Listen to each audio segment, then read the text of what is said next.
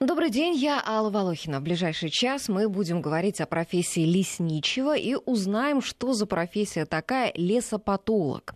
В некоторых регионах страны лесные хозяйства уже начали готовиться к пожароопасному сезону, проходят учения, в них участвуют лесничие. Вот что входит в обязанности лесничих, какие проблемы им приходится решать, за что они любят свою работу, а, и также о тонкостях и о том, чем занимаются лес лесопатологи, мы узнаем у наших сегодняшних гостей. У нас в студии э, старший лесничий Орехово-Зуевского лесничества Владимир Захаров и лесопатолог, инженер лесопаркового хозяйства ВДНХ Дмитрий Звонко. Здравствуйте, друзья. Здравствуйте. Добрый день. Наших слушателей я приглашаю нам звонить и писать. Мы выходим в прямой эфир, готовы отвечать на ваши вопросы. Телефон студии 232 15 59, код Москвы 495, смс-портал 5533. Не забывайте писать в ваших сообщениях первым словом слово «Вести», чтобы дошло до нас ваше сообщение. И WhatsApp для ваших бесплатных сообщений, не для звонков, предупреждаю, мы не можем. Технической возможности у нас такой нет принимать ваши звонки по WhatsApp. Только пишите, пожалуйста, плюс 7 903 170 63 63. Ну и давайте, наверное, начнем с лесопатолога, с самого непонятного. Вот сразу объясним, чем отличается лесопатолог от лесника, от егеря. Вот перед программой я послушала, э, поспрашивала людей вокруг, э, знают ли они такую профессию. Оказалось, нет, не знают. Угу. Вот, вот что это? Это лесной врач или это лесной инженер? Что это такое? Это лесной врач. Лесной инженер – это человек, который заготовками занимается. Вот. Инженер лесного хозяйства – это который ухаживает за лесом и охраняет его. А лесопатолог – это как врач, который лечит лес как организм как единый живой организм, который состоит из всех вот э, сообществ, в том числе в первую очередь это деревья и кустарники. Угу. А это редкая профессия вот на сегодняшний день? Э, если брать э, количество лесопатологов на единицу площади, это очень редкая профессия. Мы практически все друг друга знаем. Например, я до недавнего времени знал практически всех э, главных лесопатологов всей России. Угу. А где учат на лесопатологов?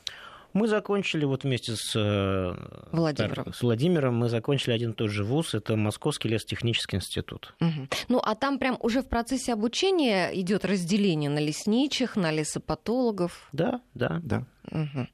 Понятно. А, а чем болеют вот деревья? Чем, вот от чего лечат лесопатолог? О, ну это, знаете, это все равно, что спросить, чем болеют люди.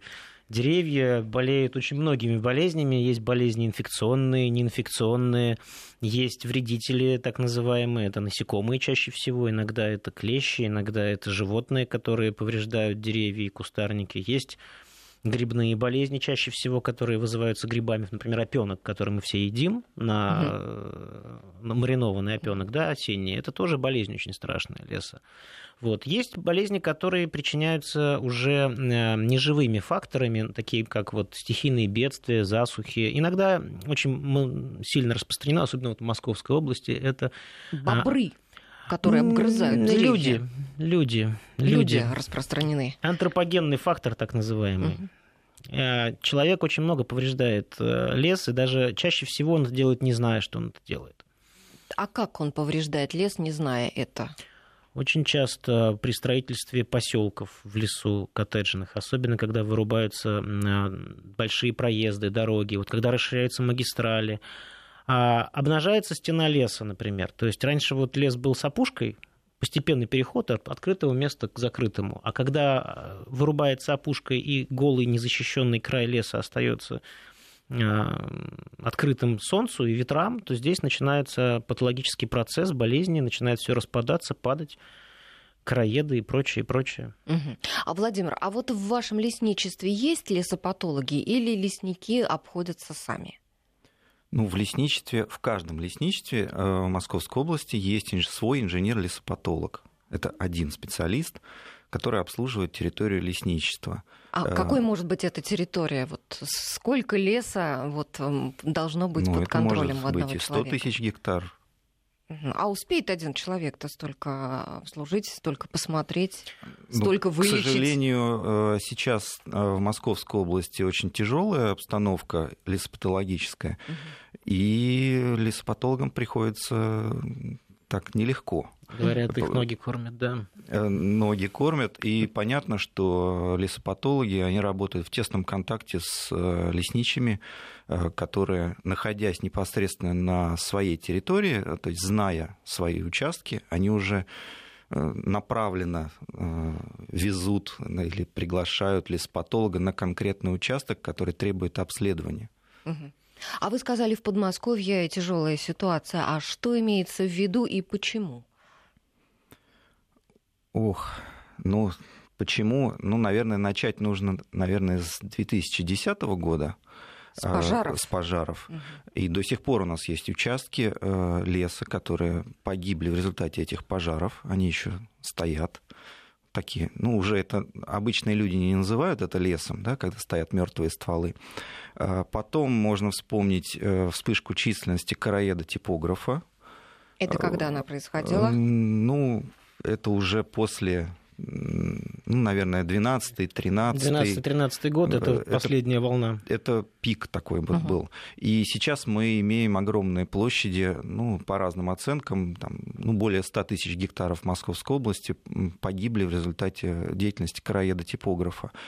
И по оценкам лесопатологов наших коллег, э, вспышка уже идет на спад, но э, это не значит, что можно расслабиться. Э, важно сейчас ликвидировать последствия ну, для московского региона огромное количество стоящей сухой еловой древесины. Ну, это такой приготовленный костер такой на будущее, бомба замедленного действия. Ну и опять же, люди привыкли все-таки ходить в лес отдыхать за грибами, ягодами. И не всем нравится, когда там вот в окно коттеджа можно видеть ну, такой засохший, засохший, засохший лес, да, засохшие деревья. Э, а вы уже начали, да, готовиться тоже к там, вот этому сезону, когда к летнему сезону, да, к пожароопасному? К пожароопасному сезону подготовка уже началась. Уже идет проверка техники. Э, вот как раз э, минувшая неделя, вот та неделя, которая наступает завтра, э, вот, по крайней мере, у нас идет активная фаза проверки готовности техники противопожарной. Это в лесничествах. А вот, скажем, лесное хозяйство ВДНХ, там, наверное, нет такой опасности, да, вот э, с лесными пожарами. Или то, туристы иногда тоже балуются и там какие-нибудь пытаются зажечь ну, костры. Ну, у нас объект режимный, в общем, там все очень серьезно и строго с этим. Но проблемы лесопатологические там тоже есть. Вот если лесопожарные проблемы с пожарами, они скорее очень маловероятны на нашей территории. Вот. А болезни, вредители, и особенно факторы антропогенные, то есть человеческие факторы, очень сильно действуют на территории объекта. Ну, а какой еще антропогенный вот, человеческий фактор действует, если, например, э, люди не имеют там возможности там, зажигать костры, что-то делать? Что еще?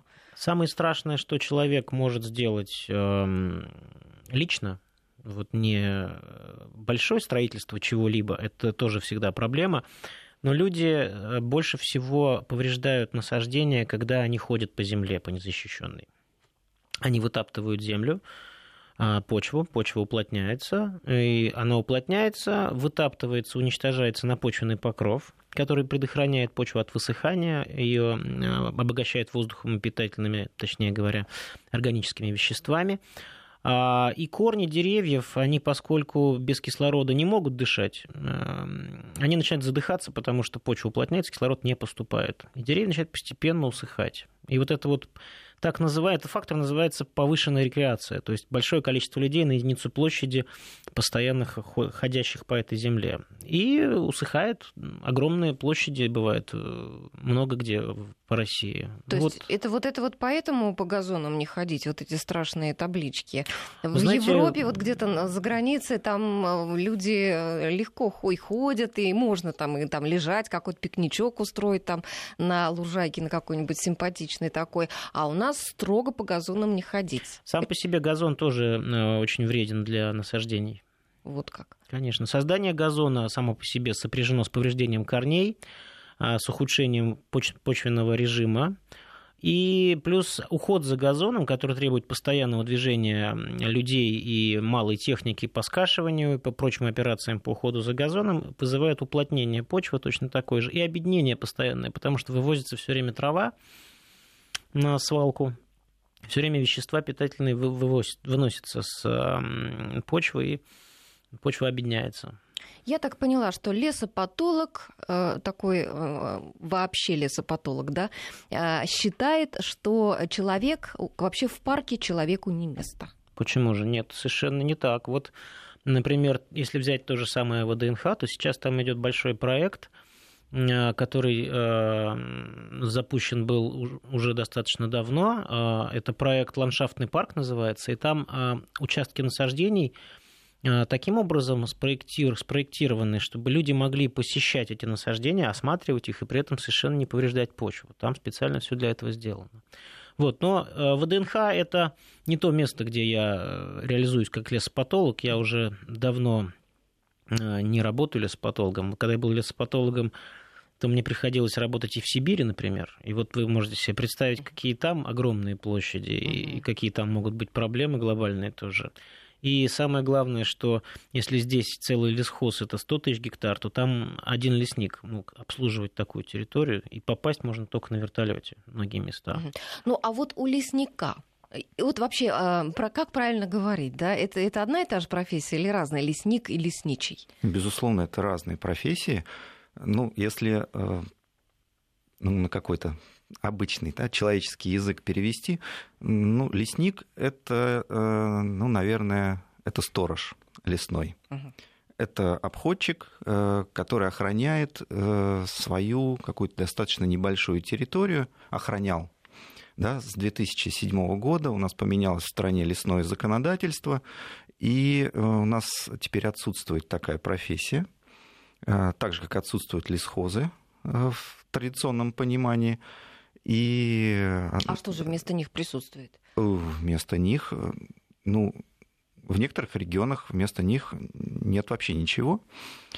А, Только лес стоит, который еще не сгорел. Лес стоит. Ну, лесхоз это была комплексная э, структура, которая занималась и э, государственным контролем, занималась и ведением, лесным, ведением лесного хозяйства, Э, новое законодательство э, разделило хозяйствующие контрольные функции, и сейчас вот лесничество, та структура, в которой вот мы работаем, э, это исключительно контрольно-надзорная структура. Да, часто мы встречаемся с там, административно-техническим надзором, там, каким-то там прочим-прочим, да, много сейчас надзорных ведомств. Угу. Вот э, лесная охрана – это такое же надзорное ведомство, э, как и многие другие. Ну, а чем же тогда, вы э, сказали, лесник, он вот, охранник и лесни, леса? Лесни, лесничий, лесничий это, тоже? это человек, э, то есть традиционно в России, да, еще, ну, допустим, с какого с 19 века, да, допустим, и, и раньше, э, это должностное лицо государства, которое представляет именно государственную власть в лесу. Да? Не случайно даже в, в традиционной среди культуре... Среди белок и зайцев? Э, нет, среди населения. Или среди, среди охотников, среди, да, или среди, среди населения угу. вообще. Это вообще капитан люб, третьего ранга был. Угу. Это девятый классный чин по табели о рангах. Угу это личное дворянство было, ну и прочие-прочие льготы. И можно да, даже, я думаю, отдельную передачу посвятить истории лесного дела. Но сейчас мы немножко скромнее. А, и а, ну, такой период у нас в жизни лесного хозяйства, что государство меньше внимания обращает на лесничего и вообще на лесного специалиста, чем в какие-то другие периоды. Но, тем не менее, и как и раньше, так и сейчас, то есть лесничий – это э, государев человек, который представляет интересы э, собственника, то есть Российской Федерации, в лесу перед всеми остальными структурами, э, частными лицами, организациями и, и что, отвечает, и что и отвечает за э, соблюдение лесного законодательства. Ну, может быть, это не совсем э, лесной полицейский, да, полномочий все-таки у нас сильно меньше, чем у полиции и защищенность сотрудников ниже, чем в органах внутренних дел.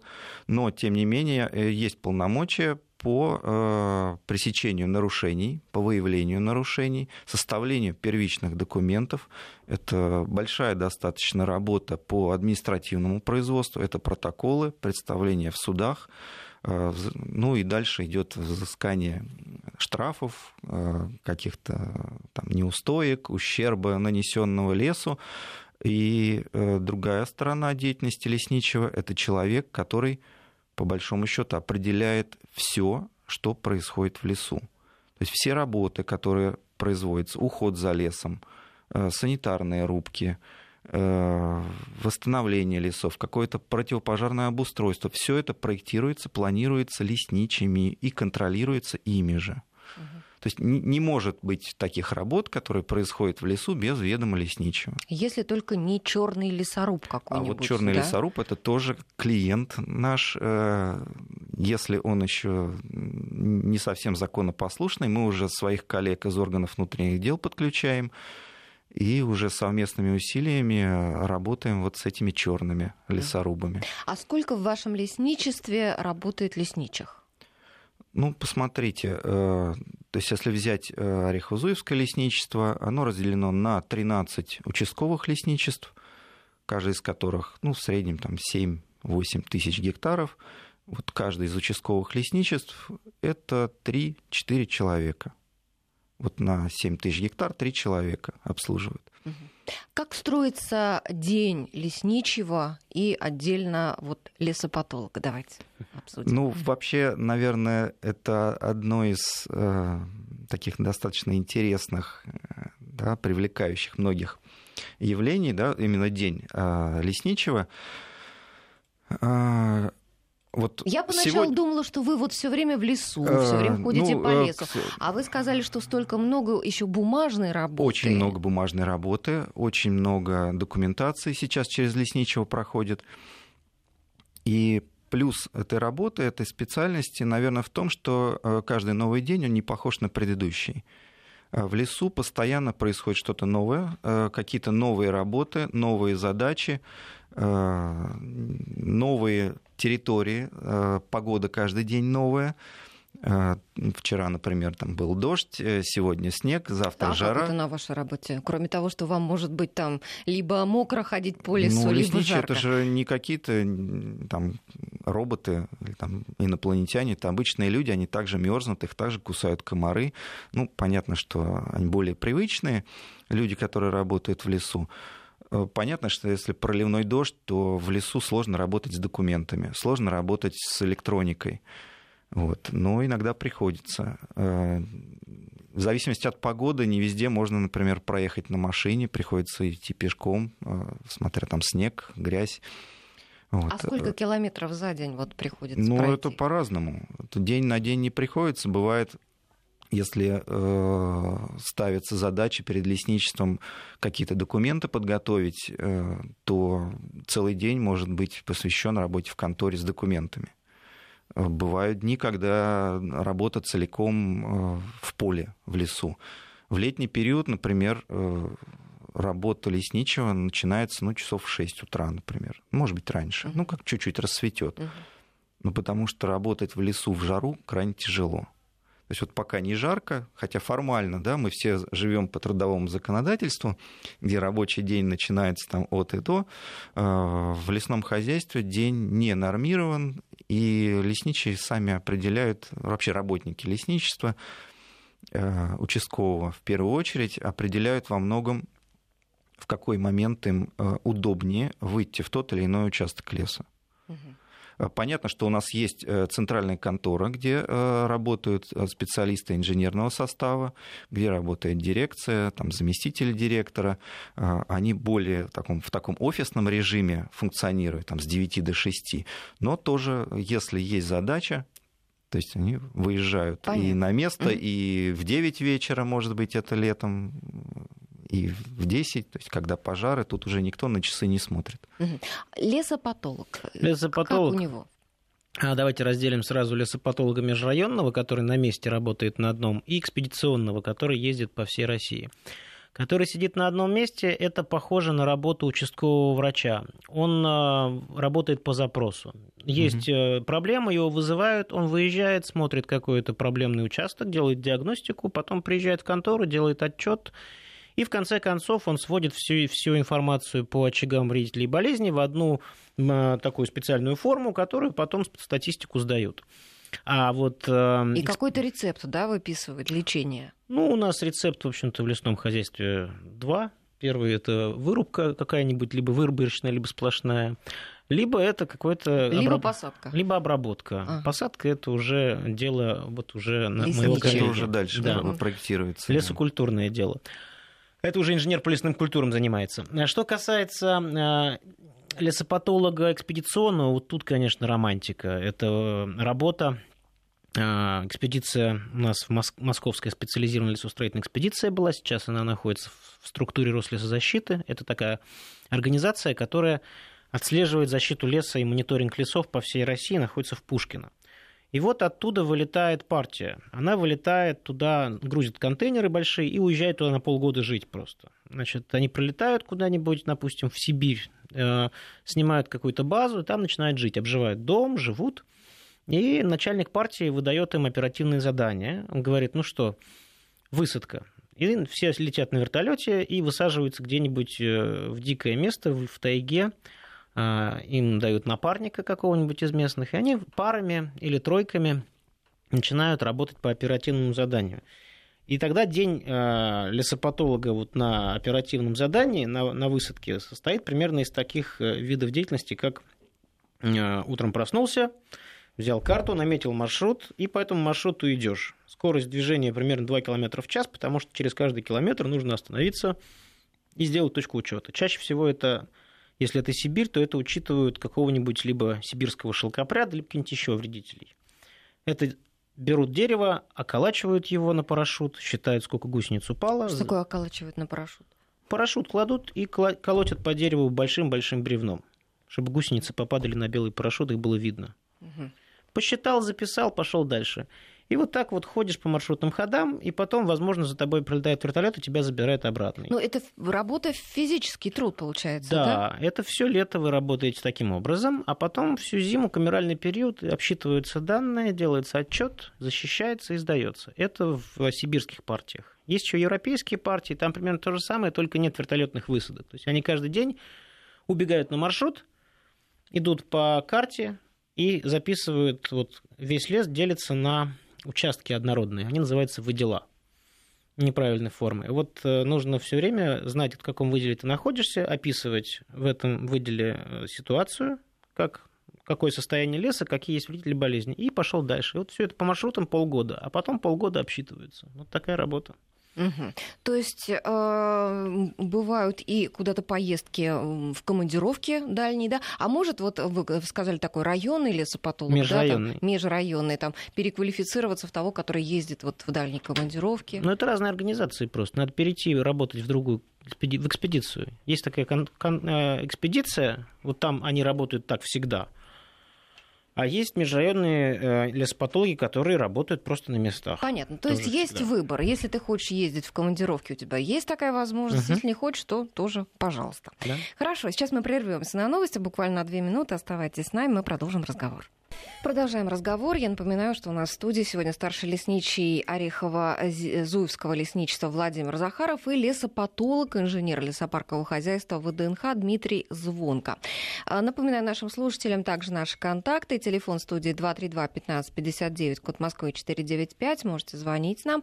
А, СМС-портал 5533. Первым словом пишите «Вести». И а, наш WhatsApp для ваших бесплатных сообщений э, плюс 7 903 170 70 63 63. Ну, а слушатели начинают приходить вопросы, а, в том числе есть и шутливые вопросы. Но вот один такой вопрос. А, живу рядом с Измайловским лесопарком. Почему там такой бурелом? Тут, конечно, никаких шуток, тут на самом деле. А, кто вообще отвечает за состояние, ну, скажем, городских парков? Есть ли в них лесничие в этих парках, лесопатологи? Как это все происходит? В этих парках эм, нет э, лесничих и лесопатологов лесопатологов, там есть э, службы, собственно говоря, которые занимаются этими парками. И иногда есть подрядные организации, которые ведут эм, работы по уходу, которые выигрывают конкурсы. Иногда, эм, ну, редко достаточно сам парк занимается своей территорией, обычно кто-то выигрывает эм, эту тендер. работу, тендер, да. А жителям сейчас на самом деле очень просто. Можно любой вопрос по поводу конкретики, то есть если у них есть фотофиксация, фотографии, зайти на сайт, э, на портал «Наш город» и просто задать этот вопрос. Им официально ответят. Но вообще заниматься этим должны в первую очередь отдел экологического контроля местный, ОЭК. Это в Восточном округе, я так понимаю, должно быть. А, либо в департамент природопользования и охраны окружающей среды можно написать, спросить, задать вопрос, дать фотографии. Вот. А, если действительно там есть бурелом, то он подлежит э, уборке возможно, там уже он в планах стоит, просто до него еще не дошли руки. Угу. Вопрос вот этот, который шутливый, мне понравился. Знаете ли вы Берендея, э, лесного царя? Ну, не знаю насчет лесного царя, а вот э, вообще у леснику, у лесничих, да, у тех, кто работает в лесу, есть у них какие-то представления о лесном духе, да, там какие-то, не знаю, суеверия, не суеверия, какие-то приметы. Может, действительно где-то вы видели какого-нибудь лешего? Ну, я думаю, что... Это, знаете, как у космонавтов спрашивают, видели думаю, ли они Бога, да. да, когда летали. Так у лесников про э, лесничего, про, про лешего.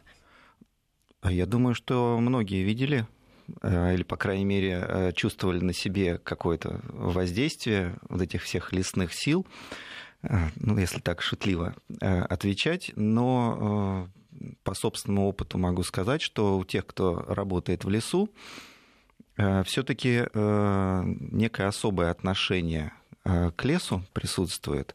И находясь в лесу, те, кто уже там не первый год в своей профессии, ну, все-таки немножечко как-то на, на иной волне общаются с окружающим миром, и в том числе не позволяют себе какие-то вещи, такие, может быть, даже чересчур агрессивные по отношению к природе, нежели э, какие-то обычные там, городские или сельские жители, э, не связанные с лесом по своей прямой э, деятельности. Это просто из того, что вы бережете лес, или вы действительно, может быть, ждете какого-то ответа? Ну, вообще ответ он всегда приходит, не обязательно вот сразу же, да, то есть через какое-то время. Э, может, даже через поколение. И здесь э, даже не нужно быть лесничим, ну, просто немножечко так, разу, разу, разумности, да, если человечеству добавить, э, ну, наверное, это осознание придет. Просто те, кто с лесом связан в ежедневном режиме, имеют возможность наблюдать последствия такого неадекватного отношения к природе, ну, какого-то там, я, я даже не знаю, как, каким словом таким назвать то, что у нас некоторые посетители делают. Ну, варварство. Варварство — это может быть ну, просто отсутствие разума. Вот. И сложно назвать разумным того человека, который, например, там, оставляет костер там, да, или бросает какой-то мусор э, где-то в глубине леса. Э, в Подмосковье мусор это вообще бич наш. Ну, не только в Подмосковье, я думаю, ну, по, по всей навер- стране наверное, у нас в, э, наиболь, есть в населенных э, территориях, в населенных регионах. В населенных э, регионах, совершенно да, верно. Это, это ну, просто страшная проблема, которая пока непонятно, каким образом может быть решена. Угу. И если, э, например, сейчас на уровне областного правительства, да, сейчас идет активная работа с э, мусорными полигонами, со свалками, санкционированными и несанкционированными проблемами. То есть здесь понятно, понятна локализация проблемы, но ведь кроме этих свалок, да, существуют огромные площади, где разбросан там одна бутылка, там какая-то одна тарелочка пластиковая, которая пролежит много-много десятков лет. А там где-то, я не знаю, стекла набили, набросали. Удивительно, ведь э, люди, идущие на пикник, они несут с собой вот ту же самую пластиковую бутылку, чем-то наполненную. Ну, допустим, она весит полтора килограмма. После пикника она весит несколько грамм. Донести ее до дома и до ближайшего мусорного контейнера не стоит вообще ничего. Да, никогда... Это не от тяжести зависит, не а от культуры В том-то и дело, что да. это зависит э, от э, осознания человеком того, что он делает. Забросил в кусты, мусор не видно.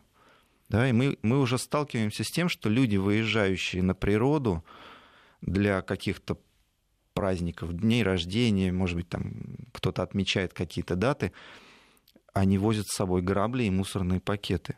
То есть первым делом они убирают вокруг себя поляну, все это складывают в мусорные мешки. И главное, после себя убрать, да. Ну, я надеюсь, Не что те, кто перед, перед, тем, перед, и да, после. те, кто перед своим мероприятием убрался, он все-таки, наверное, и после не оставит вот тот же самый след, потому что многие приезжают на одно и то же место из года в год, а может быть там каждую неделю, и считают свои участки своими. К сожалению, лес у нас люди не считают своим. Он э, уже веками э, существует как что-то такое чужое, э, государь, государственное, значит, ничье, да, значит, можно там и, и что-то для хозяйства спилить, срубить, вынести, можно там свалить э, какие-то ненужные отходы. Ну, не видно со двора, замечательно. Все у меня чисто, прибрано, хорошая ровненькая травка произрастает, цветочки, а куда ушел мусор, никто не знает. Вокруг деревень у нас э, местами просто страшно. Ну вот лесничие, они не занимаются уборкой, наверное, да? Они, может быть, а, как-то организовывают Они эту уборку штрафуют. или нет? К сожалению, э, и даже штрафовать мы можем только тех, кого сможем поймать за руку.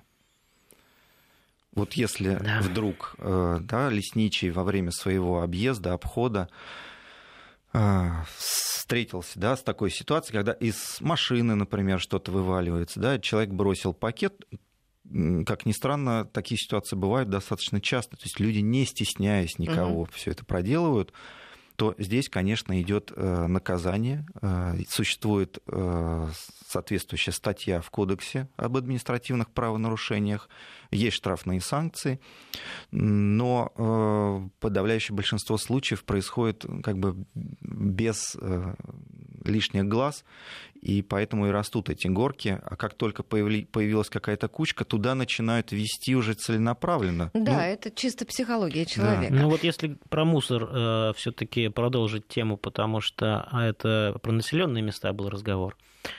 А вот есть таежные места, где почти редко очень ступает нога человека, и там мусор зачастую спасает жизнь человеку. Поэтому там принято мусор, в общем-то, наоборот, оставлять на месте иногда. А каким образом спасать жизнь? А, Вы потом, возможно, э, в этом месте сможете сориентироваться, если вы оставите консервную банку там. А, Ну как, например, вот вы э, съели банку тушенки, вы можете эту банку обжечь э, и повесить ее на веточку. После вас кто-то пойдет, может использовать ее как кружку. Или вы сами тут окажетесь и поймете, что вы здесь уже были, вы можете найти дорогу из этого места, поскольку дикое место совершенно. Вы также можете целый маршрут проложить с помощью всяких таких вещей. Почему? Потому что там обратная ситуация. Там люди к лесу относятся как к чему-то своему. А, И поэтому участок там, вот в лесу, который выделяется под охотника или какого-то лесника, или еще каких-то людей, которые занимаются промыслами всякими в лесу, они ухаживают за своим лесом. И у них есть специальные какие-то места, где, ну, вот избушки так называемые, да, то есть человек построил избушку, и там всегда есть запас, а, запас необходимых вещей, там порох, патроны, а, еда, керосин, лампа и прочее, прочее, дрова. Если человек пришел туда, он может взять что угодно, но при этом оставить что-то должен после себя. Это, там целая религия, вот такой закон там есть в тайге, когда ты э, должен оставить что-то. Можешь взять, но, но ты должен оставить. Если у тебя ничего нет, ты можешь дров нарубить просто. Мгм. Ну, это не, не совсем мусор, это такое вот именно целенаправленное. Маяки. Да, Да, это да. Там говорите. совсем другая ситуация, и люди там совсем по-другому относятся к лесу. Это вот совсем, ну, как другая страна просто, другая культура. Мгм. Они в лесу живут. Мгм. А вот э, поваленные деревья, вот э, э, интересно, нужно ли их обязательно убирать, или же они составляют важную часть экосистемы? Ведь, Они да, древесиной питаются да. жуки, и, может быть, вот как раз для них оставлять, чтобы они не трогали живые стволы. Вот давайте я сейчас этот вопрос задала, но ответим мы на него после небольшого перерыва. Мы сейчас должны прерваться на погоду и выпуски новостей в регионах. Итак, я задала вопрос о том, а нужно ли обязательно убирать поваленные деревья или какие-то нужно оставлять, чтобы ими питались жуки и не трогали живые стволы. Вот как на самом деле, Дмитрий? Угу. Поваленные деревья. Если это свежий ветровал или бурелом, или это свежеусохшие деревья, которые только-только, вот прям вот буквально только что умерли, или еще даже, вот, может быть, живые, с зелеными листьями или иглами, эти деревья представляют безусловную лесопатологическую опасность. На них размножаются опасные виды вредителей, которые убивают деревья. Если эти деревья уже э, давно мертвые, то их лесопатологическая опасность э, очень сильно снижается, она сходит на нет и даже становится полезной, потому что на них размножаются э, полезные насекомые, и часто разные животные могут тоже там прятаться. При этом, если на поваленных деревьях развиваются вредители и начинают заражать вокруг лес, то с точки зрения экологии это не обязательно плохо.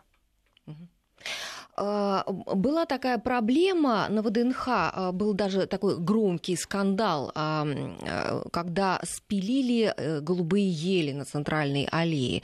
Расскажите, почему вдруг решили их спилить и заменили их другими деревьями? Ну, во-первых, это не ель голубая, а ель колючая, форма сизая. А, во-вторых... Это разве принципиально? Конечно. Голубая ель – это ель канадская. А, пи... А, называется она пицца глаука. Нет, ну тут главное было то, что они росли 50 лет, все их любили, все, всем они были как-то дороги, это было таким символом. Ну, не ВДНХ. всем, во-первых. Э, архитекторам они очень э, много подпортили, потому что эти деревья посадили там для того, чтобы они имитировали тисы невысокие стриженные формы хвойных деревьев южных. И их нужно было поддерживать все время в маленьком состоянии, стричь. Они выросли очень большими, стали закрывать архитектуру. Это, во-первых, не соответствует охране э, нашего наследия архитектурного. Это первое. Второе, они пришли в негодное состояние с точки зрения леспатологии. То есть они были больные, они усыхали. То есть, получается, за ними плохо ухаживали? За ними... И не стригли, и да. не лечили? Потому что за годы советской власти у нас, и вот последние годы именно, вот, и уже сразу после того, как советская власть закончилась, вот в это время, в безвремени так называемое, было просто людям не до этого. Нам было, если помните, конец, начало 90-х, э, середина 90-х, нам было не до деревьев вообще-то. Вот. И самое главное, что э, скандал возник, э, ну, почему? Потому что люди думали, что их просто взяли и вырубили, а их заменили. То есть сейчас там, на этом месте сидят совершенно Нет, нормально. Нет, но сейчас там совсем другие деревья. Точно именно... такие же. Нет, там высадили же липы. Липы высадили там, где... Квадратные долж... теперь липы да. стоят. А там, где были елки, посадили опять елки. Посмотрите последние фотографии, угу. вы увидите, там и липы, и елки сейчас. Угу. Елки точно такие же, тоже ель колючая форма глаука. Так, теперь будут формировать крону для них, да? Их будут просто стричь, чтобы они большими не вырастали, mm чтобы они были вот именно, а, как-то это называется, предмет охраны. То есть мы обязаны по закону поддерживать их в маленьком стриженном состоянии. Это просто будет незаконно, если мы их отпустим опять большими вырасти. А вообще вот можем мы производить такие деревья, скажем, которые бы могли конкурировать вот с теми же датскими елками на рынке? Конечно, можем. Только это дороже будет ну, по себестоимости. То есть нам что, невыгодно? Выгодно не покупать датские елки и невыгодно да, сейчас, самим производить? Сейчас выгодно, да, покупать датские елки. Я просто очень хорошо знаю тему. У меня свой питомник был, ему сейчас 10 лет, там а, есть елки такие же, как датские, мы выращивали, все хорошо. Но у нас это дороже. У нас, во-первых, медленнее все растет, в Дании климат более благоприятствует, а во-вторых, там больше государство заботится о производителе, об отечественном, чем у нас. Угу. Ну, а воспроизводить лесные ресурсы, вот это нам выгодно, и как сейчас это у нас проводится? Ух, как это сейчас проводится. Интересно. Э, вопрос действительно интересный, и ну, школьникам обычно, да, вот мы рассказываем, задаем вот вопрос, а что, будет, что мы будем в итоге иметь, если не будем сажать лес? Ну, ребята обычно особенно после каких-то таких занятий, начинают говорить, ой, у нас будет пустыня, всем нам будет плохо. Стоп, подождите, а разве у нас будет пустыня? И выясняется вдруг интересный факт, что лес он вырастет, даже без участия человека в Московской области. И вообще количество лесов в Московской области и в окружающих областях в последнее время растет. Ну, Зарастают ну, поля. Это наоборот, как раз мы и, вроде и в России площадь лесов увеличивается. о том, что ведь увеличивается строительство, без конца Тем лес не менее, рубят. площадь лесов? лесов, она увеличивается, увеличивается, зарастают поля, э, вводятся какие-то еще площади. Но когда мы говорим о воспроизводстве э, лесов, о такой достаточно важной сфере лесного хозяйства, мы говорим о том, какие леса мы хотим получить в дальнейшем, через 50, 60, 100 лет. Да, и э, понятно, что все наши вырубки после короеда, после пожаров, они в, первую очередь зарастают березой, зарастают осиной, ивником. Э, ну, мы хотим, чтобы у нас в Московской области осталась елка, чтобы у нас э, сохранились подмосковные э, сосновые бары. Поэтому мы выращиваем э, в питомниках э, хвойные растения, помогаем им э, конкурировать с быстрорастущими березой и осиной, да, ухаживаем, ухаживаем на протяжении, там, ну, наверное, лет 20 минимум. Как минимум, да. А, и то есть высаживаете есть... уже взрослые деревья в лес, ну, да? Высаживается в лес э, сеянец, ну, в среднем в Московской области возраст сеянца это 2 года. То есть маленькие двухлетки это растеница где-то, наверное, сантиметров 20 высотой. И понятно, что в первый же год э, береза его перегоняет. Да, на второй год однозначно перегоняет по высоте угу. и необходим э, уход, э, вот, э, ликвидация вот этой вот растительности и древесной, и травянистой, да тот же иван-чай, тот же вейник, э, все эти травы, они в несколько раз выше, да, и они даже физически могут э, они просто заг, заглушить. Да. А кто-то вот следит за этим? Есть ли за возможность? Этим, за этим есть следят ли лесничие. кадры, которые... За этим следят лесничие. То есть людей, нас... людей, людей хватает для этой работы? А, безусловно, хватает. У нас получается, у нас огромные сейчас в Московской области объемы лесовосстановительных мероприятий. Да, если мы говорим, что у нас 100 тысяч э, поел караед, там сколько-то у нас тысяч э, повреждено в пожарах, это значит, что вот эти площади пойдут в лесовосстановление. То есть вот многие э, обращаются, жители, что вот срубили лес, срубили ельник усохший, значит, что-то построят. Ничего подобного. То есть любая площадь в лесном фонде она никуда не денется, э, потому что она уже сразу переходит в фонд лесовосстановления. Угу. И уже заранее проектируется и посадка лесных культур, и дальнейшие уходы. Э, и только через 7 лет в среднем эта площадь будет переведена в так называемую покрытую лесом площадь. То есть да. она формально станет лесом. До этого это будут культуры, за которыми даже несколько раз в год, ну не в год, в сезон, зимой мы не ухаживаем, вот весенний-осенний сезон а, производится уход, а, окашивание, срезание вот этой вот поросли. То же самое, вот как с хвойными, у нас проблема, что у нас без участия человека не, восстанов... не возобновляется дуб. Да, да прекрасное Дуб обязательно дерево. нужно высаживать, да? Ну, это вообще прекрасное, говоря... да, красивое дерево, но он, он не может расти под пологом насаждения. То есть он, да. он очень э, требователен к условиям вот на ранних стадиях своего развития. Если подойти к этому экологично, то, в принципе, конечно, дуб сам совершенно спокойно возобновляется, и хвойные, и елки, но только мы же хотим сейчас. Угу. А для того, чтобы он возобновился сам, нужно подождать, ну, лет сто хотя бы. Вот тогда постепенно, вот если вы посмотрите старые э, заросшие елкой или сосной э, бывшие поля, то сейчас там есть дубовый подрост он местами достаточно густой. И дуб пробивается, он может себе позволить пробиться через эм, э, уже имеющийся лес. У него такая биология. Но это время. Это очень много времени ждать. Мы же не можем ждать, нам надо сейчас. Поэтому лесокультуры. Угу. Очень важный вопрос хочу вас спросить. Вот безопасность э, лесничьих, а как она соблюдается и от животных, и, может быть, от каких-то лих, лихих людей и так далее? Вообще опасна эта работа? Ну, нахождение в, в лесу, в природной среде, оно однозначно э, является опасным. Да, и мы всегда людям об этом рассказываем.